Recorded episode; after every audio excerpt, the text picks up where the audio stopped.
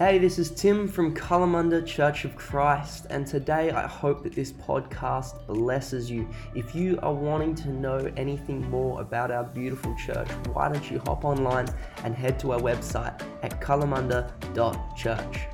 Wonderful. I'd like to echo the welcome that's already been extended. If you are new here, welcome to Kalamunda Church. Welcome to our family.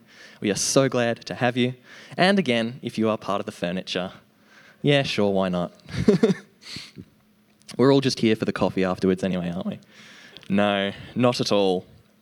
My name is Luke, if you haven't met me yet, and it is my privilege and honour to bring the Word of God to you this morning, to continue the summer series that we've had, which hasn't, at least I wasn't told of a strict theme, but in January it is inevitable that we seem to address ourselves to things of refreshing, things of change, things of looking ahead to the future, dreams, aspirations, resolutions, which, seeing as we're most of the way through January, I'm assuming all of them are already broken.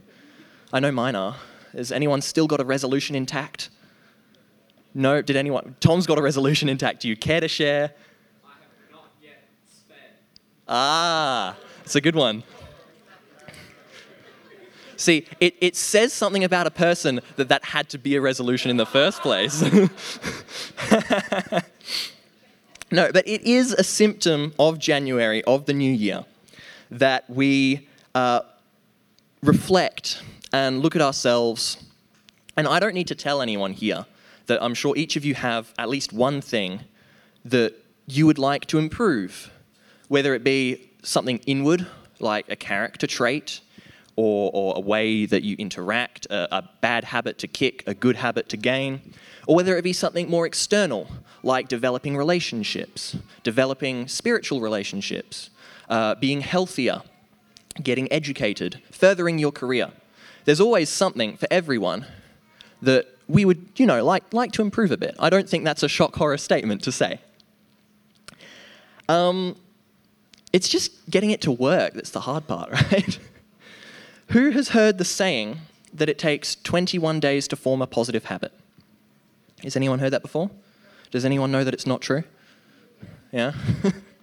Apparently, that statement came from a cosmetic surgery paper published in the 1960s because this surgeon, this doctor, had noticed that, if someone had a smashed-up nose in an accident and they'd had a nose reconstruction, it usually took them at least 21 days to get used to their new face. That's actually where that came from. In 2010, a bit more recent, the European Journal of Social Psychology published a study where they actually tried to test how long it took people to form a positive habit, and then how long it took until that became natural. And their figure, there was a range, as there is in any study, and people are all different, for sure, but their average was 66 days, which feels a lot more my speed. 21 days, it just never seems to work. I get there and it's just, no, it's not good. But 66 days is a long time to try and stick to a habit to make it become natural. That's a long time. Again, all the way through January, and my resolution's already kaput. So. But if in this season, the start of the year, we find ourselves, or at least I find myself, inclined to look towards positive change and enacting positive change, how do we see that come to pass under God? And how do we see that come to pass when we find it's not all too simple and it's not all too easy? In Romans 7:15, Paul writes, "I do not understand what I do. For what I want to do, I do not do. But what I hate, I do." And if that isn't true to life, I don't know what is. Because that is me, in a nutshell, most days. We have all these dreams. Some of them are grandiose and out there. Some of them are simple. You know what? I'm going to make the bed today. Does it happen? Maybe. And again, the fact that it's a maybe, just like with Tom's resolution, the fact that it's a maybe speaks for itself. And we all have things like that. And Paul says, but what I hate, those things that I know to avoid, those things that I'm trying to pull myself out of, those are the things that I find myself doing. This morning, I believe God wants to champion your positive change. But the trick, or the truth, probably more accurately, is that the change belongs to him and not to us. He is our empowerer. He is our strength and our shield, and we are clay in his hands. Does that mean that we have no part or action to play in furthering our journey, our relationship with God, or becoming better Christians, better people in whatever form and vision we see? No, of course we have something to play in that. Of course we have actions. But we must remember where our power and our strength and our victory come from. In Isaiah 64, verse 8, it says, "Yet you, Lord, are our Father. We are the clay. You are the potter. We are all the work of your hand." And when a potter is molding and working the clay, it is better if the clay is not already baked in the kiln, hard and durable and immovable. It is far easier for the potter to use the clay and to shape it according to his or her purposes if the clay is soft. And so my sermon this morning is New Year, Soft Clay, with the idea that I'm going to explore aspects, some of them probably pretty obvious, but it's always good to be reminded of even that which is obvious, and of aspects of how we can be soft clay in the hands of the potter this year, so that we might walk in the steps that he has planned for us, and perhaps at the end of the month or the end of the year, find ourselves closer to him and improved and refined as Christians, as people. That's the plan. Shall we get into it? Okay. So, first up, and this is very important for me to say first up, being soft clay is a post-production. Being soft clay is a post-production. This is very important, because God has already won the battle. Jesus died on a cross to set you free from sin so that we might have eternal life. And that is nothing that we can earn, but it is a gift of his grace. And so as I talk here this morning, and perhaps some of you have already gotten some suspicious thoughts in your minds, like, oh, we're talking about improving ourselves, we're talking about being better, doing better. It sounds a lot like salvation through works. Oh, I'm not doing that, rest assured. And that's why I want to start here to say we have been saved. That is not something we earn. That is not something we strive towards. That is a position we act from. That is our foundation, our basis. And so, I need to clarify. If you are a born-again Christian, you do not need to work and change in order to be saved. Jesus has done that for you already. If you are not a born-again Christian here in this place this morning, you do not need to change and become a Christian in order for God to love you. Maybe you've heard that before, maybe you haven't. But you do not need to believe in Jesus for God to love you. He already loves you. He loves you just as you are, and he loves you more than you can imagine. Amen. Being soft clay is a post-production. But there is still a production, because from this basis of salvation, from this starting point, I find myself convicted and inspired to better myself, to avoid evil, and to walk in the footsteps of Jesus Christ. That's not a condemnation, that's a conviction that I find for myself, and maybe you find it too, that when we reach this place where our burdens are lifted and sin is taken away, we find that it isn't an end point, but it's the start of a wonderful journey where we get to press in deeper and deeper every day, leaving the gunk and the dirt of our former life and stepping into something new. And so there is still, in me at least, that desire to be soft clay in the hands of the Father and to strive on towards being kinder, being more generous, being a better steward of my money, a better steward of my time, developing relationships, being healthier, all these things. Not so that I become saved, but because I have been saved by a God who loves me, and it is a response of love. Continuing Romans 7, which I read earlier, if we jump down to verse 21, Paul, still writing on the same topic, says, "So I find this law at work. Although I want to do good, evil is right there with me. For in my inner being I delight in God's law, but I see another law at work in me, waging war against the law of my mind and making me a prisoner of the law of sin at work within me. What a wretched man I am! Who will rescue me from this body that is subject to death?" And in verse 25, "Thanks be to God, who delivers me through Jesus Christ our Lord."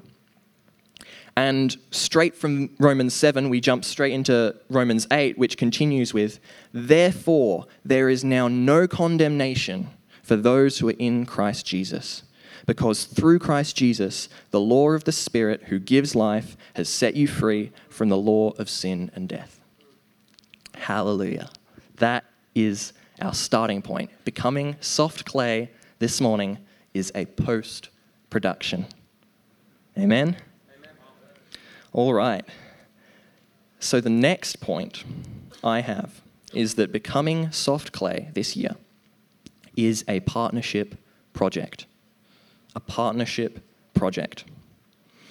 Last year, a few of us from the church did first aid training at the church. It was great. For me, it was the first time. And it was really fun. I learnt a lot, had fun. It was a great day. One of the things that I learnt during this first aid training was that men choke to death more often than women. Mickey, do you remember? Yeah. Do you remember the reason why? Because we're too stubborn to ask for help. That's literally the reason why men choke to death more often than women, is because apparently when men are choking, they choke quietly. They decide it's not worth the fuss of bothering their friends, like if they're in a public space, and so they won't ask for help. They'll try to deal with it and man through it, I guess. And I mean, sometimes it might work, but the statistics show... That's what I learned. I learned it during first aid. I'm certified now, so you know it's the truth. But that's what it is. How ridiculous. I mean, like, I'm sorry if you are a man here this morning and you have choked to death, you have my condolences. But for the rest of us, it just seems a bit silly. And so the point being, where sometimes as Christians, when we are striving on towards being better, doing better, for God, for his kingdom, sometimes we can leave God out of the equation. It happens. And again, it kind of becomes that salvation through works where we're just like, I need to do this for you, God, and I'm going to power through and get it done. And God's just waiting, saying, I've got the power you need. I've got the peace you need. I've got the victory you need. But, you know... You can try if you want. And he is ready and willing and loving to help us. In Psalm 28, verse 7, it reads, "The Lord is my strength and my shield. My heart trusts in him, and he helps me. My heart leaps for joy, and with my song I praise him." So as we intend to improve ourselves this year, to strive towards closer relationship, let us remember that God is our helper with us, and he is the empowerer and the champion of our change. I also have up here to let others help. So this partnership project, it's got a few different partners involved. And one of them is other people, friends, family, church members that you trust. The church especially, we are all here. This community was formed and founded by Jesus for the express purpose that we should not do it alone. The church is a community of saints in faith striving towards Jesus together, picking each other up when we fall, encouraging and championing each other in our successes and our giftings. I know I wouldn't be up here on stage if other people hadn't championed me and advised me in different directions as I grew. I know that whenever I have wanted to enact positive change in my life, I haven't always sought help, but I know that when I have sought accountability and advice and that encouragement from my friends, and again, you have a select few that you choose, I know that I've always had more success, whether it's been kicking a bad habit or starting a good one or whatever it's been. In Ecclesiastes chapter 4, verse 9 to 10, it says, "Two are better than one, because they have a good return for their labor. If either of them falls down, one can help the other up." And that's what we're here for. Jesus doesn't want us to walk this journey alone. God, way back in Genesis, he didn't want Adam to walk the journey of life alone. And that's why we have more than one human. The last part of this partnership is us. God, others, and us. As the potter works with the clay, so too the clay is worked. If you've heard that expression, like to work the clay, or if you're farming, like to work the soil, there is work. The soil, the clay, has some effort to put in. And so what does that look like? Understanding that God is our victor and our strength. Well, in many aspects, it's surrendering to him. I notice every week as the service team prays for the service right before we enter in and we have the praise and worship, every week, in different words, the same heart is expressed. And that heart is, every week, God, have your way. God, your will be done. God, reign here on earth as in heaven. Reign in our lives as in heaven.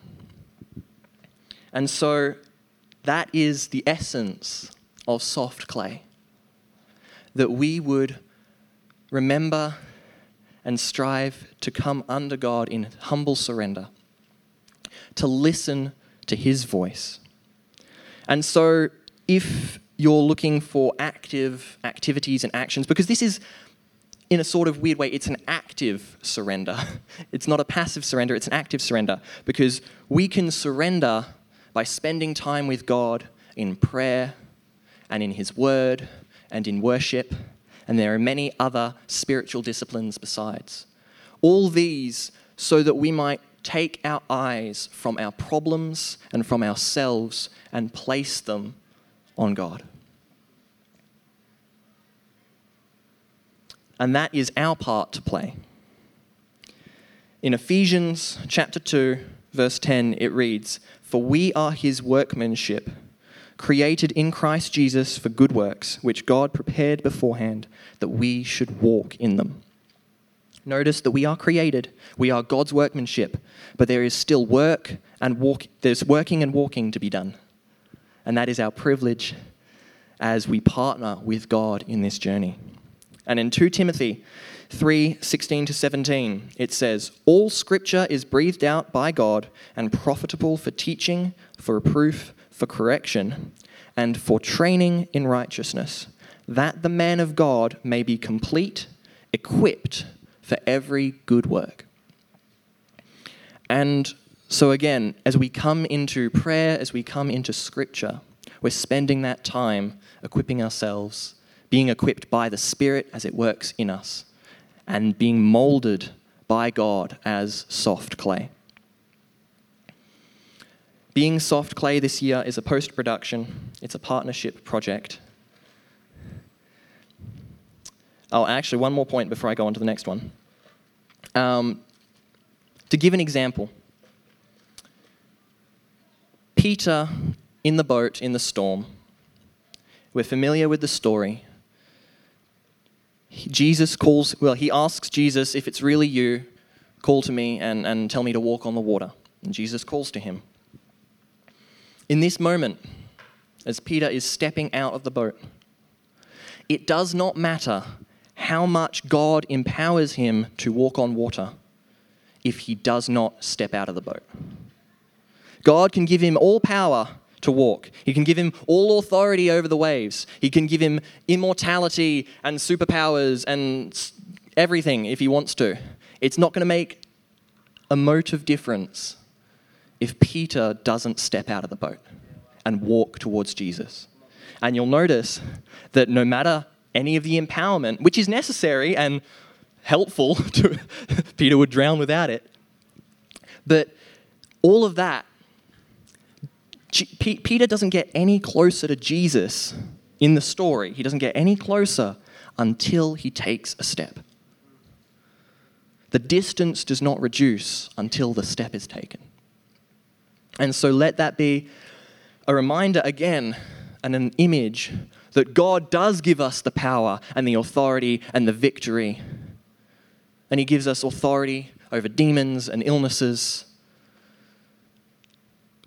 But we still have steps to take if we want to see those demons flee, those chains come off, those illnesses leave. Steps not of our own strength, but steps humbly in the footsteps of our God. Next point, becoming soft clay this year is a painful process. And this point, I probably need to spend the least amount of time on, because I'm sure we are all familiar with the truth that enacting positive change, with God or without God, it hurts. It takes time, it takes effort, and it takes blood, sweat, and tears. Depending on the season, sometimes a lot of tears. But it's a law of nature we actually find. In physics, we come across the principle of inertia, which says that an object that is at rest prefers to remain at rest, and it actually takes an effort to get that object to move. And in the same way, an object that is moving prefers to stay moving, and it takes effort to get it to stop. The point here being, it is the change that takes the effort. And to continue, we also find it in electromagnetism, in something called Lenz's law, which it's so cool when you see it in action. For just me, maybe. But... Right, so the thing with Lenz's law is when you introduce a magnetic field to an electric circuit, the circuit will actually produce a current that slows down the approach of that magnet because it produces its own opposite magnetic field. Now that's a lot of words, but when you see it in action, it's really cool. Because you can get, it doesn't even have to be a magnetic object like iron itself. Like you can get an aluminium pipe, right? And you drop a pen through that pipe, and it's going to fall at the speed of gravity, right? Easy done. If you drop a magnet through that pipe, without touching the sides or without being hooked up to a battery or anything, you just drop that magnet through that pipe, and it will fall slowly because the pipe is forcing its electrons around to actually slow the incoming magnetic field. It's amazing. It blows my mind. But again, the point being that there's a resistance to change. When the new force, when the new magnetic field enters, if it's just sitting there, then it's fine. But as soon as it starts moving closer or moving further away, there's a force that interacts. And lastly, and this one I find truest to life, is in chemistry, we find something called activation energy, which in short means that for a lot of chemical reactions, you have to pump in a lot of energy for the reaction to start. And then once the reaction actually gets going, we often find it gives energy back out in the form of light and heat and sound and flame. If you can imagine a combustion reaction, you have to give it a spark and give it some energy for it to start, and then it's just going to burn up all the fuel and it's just going to go happy. And maybe this wasn't the most exciting part of the sermon for you, but I love these real-life examples and these scientific examples to say change is hard, not just for humans, but for everything. Change hurts. It takes effort. And that is still true under God. Believe me, it's a lot easier with God. I know that from experience. But in 1 Corinthians chapter 9, verse 24, Paul writes, "Do you not know that in a race all the runners run, but only one gets the prize? Run in such a way as to get the prize. Everyone who competes in the games goes into strict training. They do it to get a crown that will not last, but we do it to get a crown that will last forever. Therefore, I do not run like someone running aimlessly.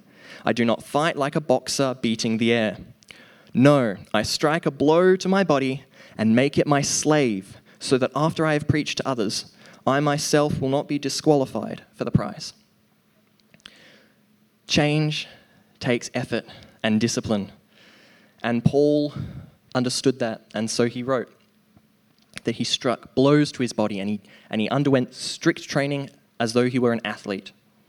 And let us not make light of that this year, because sometimes we can look at certain scriptures, different ones at different times, and we just pass over them, understanding their message, but kind of diluting their potency a little bit. Paul is quite certain and serious here. He uses the example of like an Olympic athlete to say that this journey will have pressures and pains. It doesn't mean it's not worth running. It just means that we have to be aware that there's going to be some things that have to get cut out, some steps that we need to take. If we imagine a master sculptor, we call, in the scripture, we hear that we are the masterpiece of God, the work of his hands. And if you can imagine, some of you may have heard this image before in church, but a sculptor chipping away at the stone with the chisel. Each strike of that chisel, that sharp blade, is A, it's going to hurt the stone, and B, it's taking something off, revealing the masterpiece underneath. And so if this year we have decided that positive change is worth the trouble, if we've decided by the conviction of the Spirit and the inspiration of Jesus and others in the faith, if we've decided that it is worth the trouble of getting closer to God, then let us put in the full effort. Because it's far better to put in the full effort and succeed than to put in half the effort and have to do it all over again. Because that's a whole different pain. All right, that's enough for that one. So I'll move on. Being soft clay this year is a personal pact. A personal pact. This to say, and I'll repeat the scripture that I read earlier in Isaiah 64, which says, "Yet you, Lord, are our Father. We are the clay, you are the potter, we are all the works of your hand." Do not be clay in the hands of multiple potters. That's what this point is here for this morning. We are clay in the hands of one potter, one sculptor, and his name is Jesus. But often, the world, with its voices, media, friends, consumerism, all blah, blah, blah. Like, the voices can get in the way. And so, and I know that many of you understand and have heard this point before, so let this be a reminder to be vigilant of what voices are speaking into your life and what people and things and shows and whatever are molding you in this season and in this year. Because there will be some. I know that, yeah, we can get influenced by the world around us and sometimes change without realizing it. Sometimes we change intentionally, but we just have the wrong idea of where we're supposed to be going. But another way that the world can influence us and shape us as clay is that we can get scared by the opinions of others and change to stick in with the crowd. When I was in year 10, my family took in a boarder for the year. Great guy, lovely guy, his name was Lawrence. He was from Britain. And during that year, my family underwent a change. And I don't even think we discussed it out loud. But because Lawrence was not a Christian, our family stopped saying grace with dinner out loud. Instead, we said it in our heads. Is that a sin? No. Is that a negative change? Maybe. Is it just accommodating a stranger? Maybe. It's for me and my family to reflect on, I suppose, because we're the ones that did it. I'm not saying, you always have to say grace out loud. But the main point I found, was that after Lawrence had left, it took my family years and years to get back into the habit of saying grace together out loud. Years and years. We were just saying it in our heads. And for me, I felt like that was a step in the wrong direction. And that step had occurred not because Lawrence had voiced an opinion. I don't, to this day, quite know what his opinion would have been. But it was because I perceived his opinion and I got scared of what he might think or if it might make him feel uncomfortable. Sometimes it can come from a good place, but it can still be a step backwards. The Apostle Peter found himself actually with quite a similar situation. In the book of Acts, he was on the forefront of positive change. He'd received a vision from God, showing him, teaching him that all peoples, both Jew and Gentiles, had been made clean and could enter into the new covenant of Jesus Christ. And so Paul, quite against the Jewish practice of the day and what people thought was good, he was meeting with Gentiles, eating with Gentiles, going into their homes, praying for them. All big no-nos. But he was striking out from the way that things had been and following Jesus instead of the world. But then we find in Galatians 2 that Paul writes, when Cephas, who was Peter, when Cephas came to Antioch, I opposed him to his face because he stood condemned. For before certain men came from James, he used to eat with the Gentiles, what I was just talking about. But when they arrived, he began to draw back and separate himself from the Gentiles because he was afraid of those who belonged to the circumcision group. The other Jews joined him in this hypocrisy, so that by their hypocrisy, even Barnabas was led astray. Even Peter was subject to this kind of influence. And when those people came from James, maybe they were people with status, maybe they were people that he knew well and knew how Peter used to act, because sometimes that can be the thing that holds us back, is when people know who we are and know how, the mold that we sit in, it can be quite scary to break away from that and to show them that we're different. But Peter ended up shrinking back.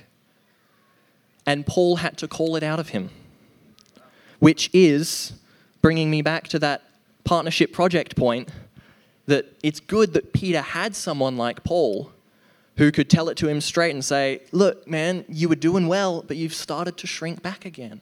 You need to get back on the horse, as they say sometimes. And so being soft clay this year is a personal pact. Let only one voice shape your destiny and the way that you walk. And lastly, if I could get the worship team back up, please.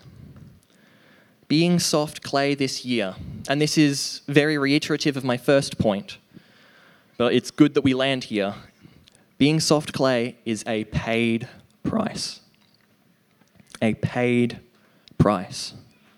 We begin, and I've said it and I'll say it again, we begin the battle from a position of victory. In 1 Corinthians 15, 56 to 57, we read, "The sting of death is sin, and the power of sin is the law. But thanks be to God, He gives us the victory through our Lord Jesus Christ." And so, if you're sitting there and you're hearing everything I've said, and it just goes in and comes out with the same response of, but I've tried it, but I've done it, and it's not worked. I know all this already. Like, I haven't exactly given you a best-selling 10-step program of how to better yourself. There are plenty of those out there if you want them, Christian and non-Christian. I don't quite know what I've given you, to be honest, but I know that it's what God has placed on my heart to share. And the key, the truth is, God is your victory.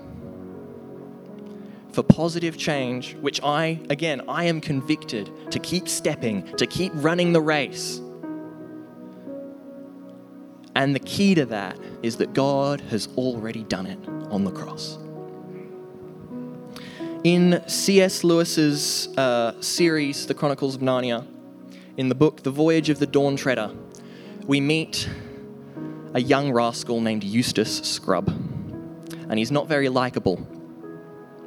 And in one of the many adventures that take place in the book, Eustace finds himself next to a hoard of dragon gold and treasure. And so he does what any young boy would do, and he takes it. And he fills his pockets, and he puts a bracelet on his arm. But there was a curse on either the gold or the island or him and his greed, because the next thing you know, he's a dragon himself. And that which he thought would bring him joy, and he thought would bring him further in life, all of this gold, all of this money, was the very thing that was causing him strife and pain. Because this bracelet was so tight on his arm, now the leg of a dragon, and it was digging in and drawing blood. The very thing that he thought would bring him life was bringing him death. And the book goes on a little bit. And one night, Eustace, still a dragon, he meets a lion named Aslan. And Aslan leads Eustace to a well, to a pool of water. And Eustace sees the water, and he sees that it's clean and pure. And he thinks, if I could just get in the water, it will soothe my leg that has this bracelet on it. It'll soothe my pain. But Aslan tells him that before he can get in, he first must undress. Eustace is a bit confused at first, but then he realizes he needs to get out of his dragon skin. And he understands that dragons, maybe they shed their skins like a snake. So he starts ripping and clawing, and it's painful, but he peels off this dragon skin, and he steps out. But then he looks down, and he realizes that he's still a dragon. And it's not even like a fresh, like a new skin. It's still old and gnarly and wrinkled. And so he does it again, and he undergoes the painful process again. And I think he does it 3 times before Aslan says to him, I must be the one to undress you. In other words, you cannot do it in your own strength. And Eustace looks at the lion and his big claws, and even though he's a dragon, he's quite intimidated by this lion. But there's no other option. So he lays down and he surrenders himself to the power and authority of the lion. And so Aslan begins to claw, and he begins to rip. And Eustace says in the book that it is the most painful thing he's ever experienced. The most painful thing. But when Aslan is done, Eustace steps out, and he washes in the water. He submerges himself. And the book doesn't quite say what point he becomes a human. But he does turn back into a boy. He went into the water, and he died to one way of life. And he emerged clean, new, and alive to an entirely different way of living. And this is As far as I understand C.S. Lewis, this is an image of the waters of baptism. And the waters of baptism themselves are an image and a declaration of associating ourselves with the death and life of Jesus Christ. To know and declare that he is our Lord, and that as we believe in him, and as we accept this forgiveness that he offers by his Son, by Jesus dying on the cross, we ourselves die to our old way of living, in the physical and the spiritual, and we arise to a new life, a new standing ground, a solid rock from which our change can begin.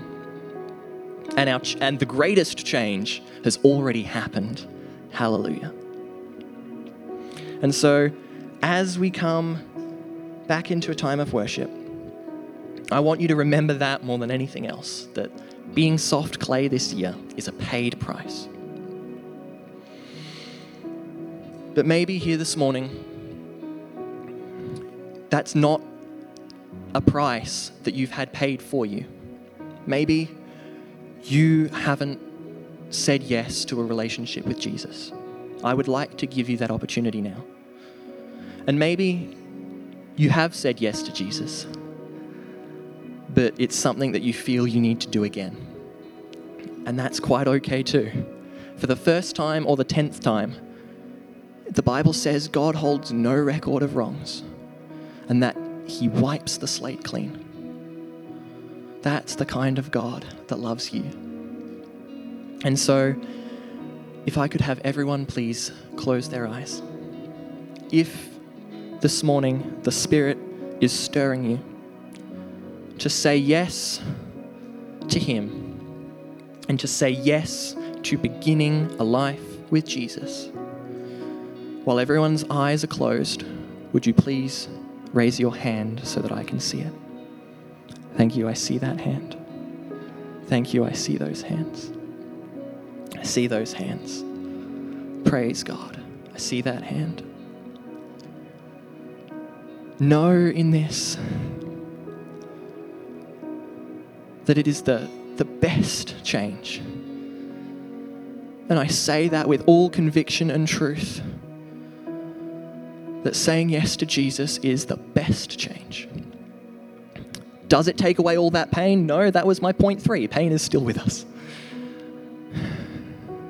But we have a new strength to walk through it. And that strength is called Jesus. So I'm going to lead us in a prayer now. And everyone can say it along with me. And those, whether you raised your hand or whether you didn't, but you feel like you should have, God sees you.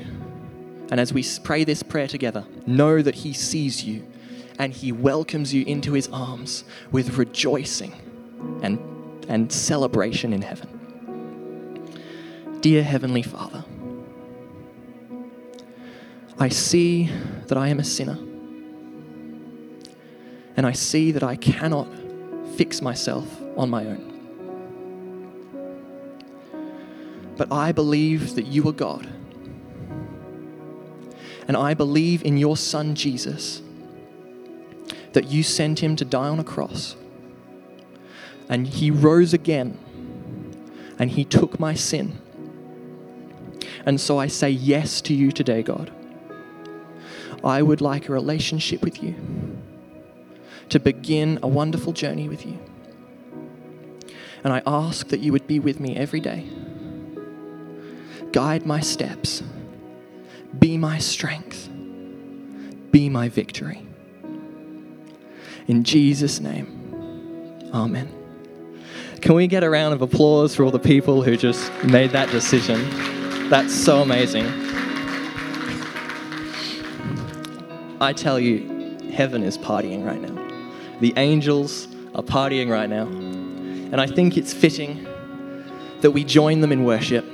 So if you're comfortable, why don't you stand with me?